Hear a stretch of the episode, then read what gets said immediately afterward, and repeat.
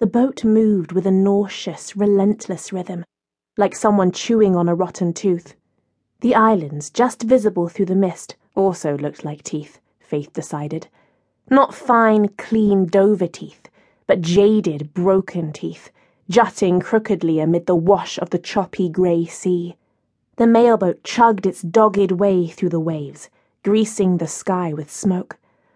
Osprey, said Faith, through chattering teeth and pointed. Her six year old brother, Howard, twisted around, too slow to see the great bird, as its pale body and dark fringed wings vanished into the mist. Faith winced as he shifted his weight on her lap. At least he had stopped demanding his nursemaid. Is that where we are going? Howard squinted at the ghostly islands ahead. Yes, How? Rain thudded against the thin wooden roof above their heads. The cold wind blew in from the deck, stinging Faith's face. In spite of the noise around her, Faith was sure she could hear faint sounds coming from the crate on which she sat rasps of movement, breathy slithers of scale on scale. It pained Faith to think of her father's Chinese snake inside, weak with the cold, coiling and uncoiling itself in panic with every tilt of the deck. Behind her, Raised voices competed with the keening of the gulls and the fud, fud, fud of the boat's great paddles. Now that the rain was setting in, everybody on board was squabbling over the small sheltered area toward the stern. There was room for the passengers, but not for all of the trunks. Faith's mother, Myrtle, was doing her best to claim a large share for her family's luggage, with considerable success. Sneaking a quick glance over her shoulder, Faith saw Myrtle waving her arms like a conductor, while two deckhands moved the Sunderly trunks and crates into place.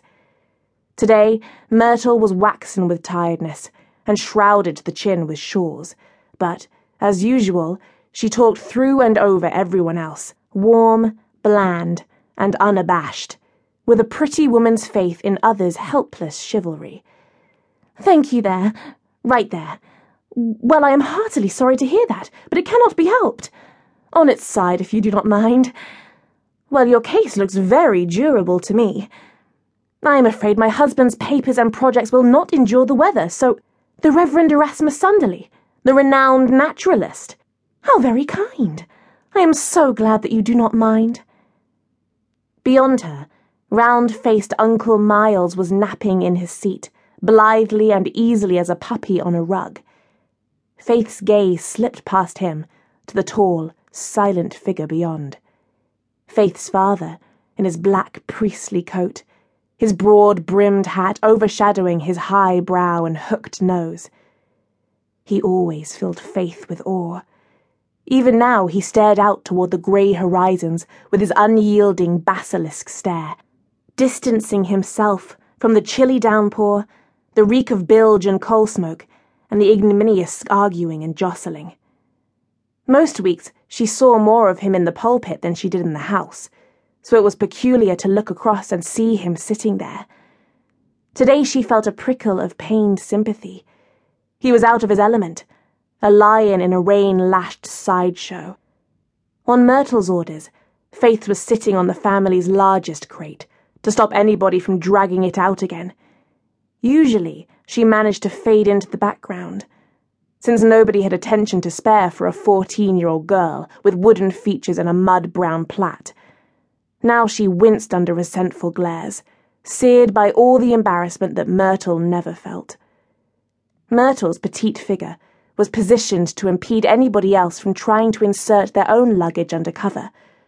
A tall, broad man with a knuckly nose seemed about to push past her with his trunk but she cut him short by turning to smile. Myrtle blinked twice, and her big blue eyes widened, taking on an earnest shine, as if she had only just noticed the person before her with clarity. Despite her pink nipped nose and weary pallor, her smile still managed to be sweet and confiding. Thank you for being so understanding, she said. There was the tiniest, tired break in her voice.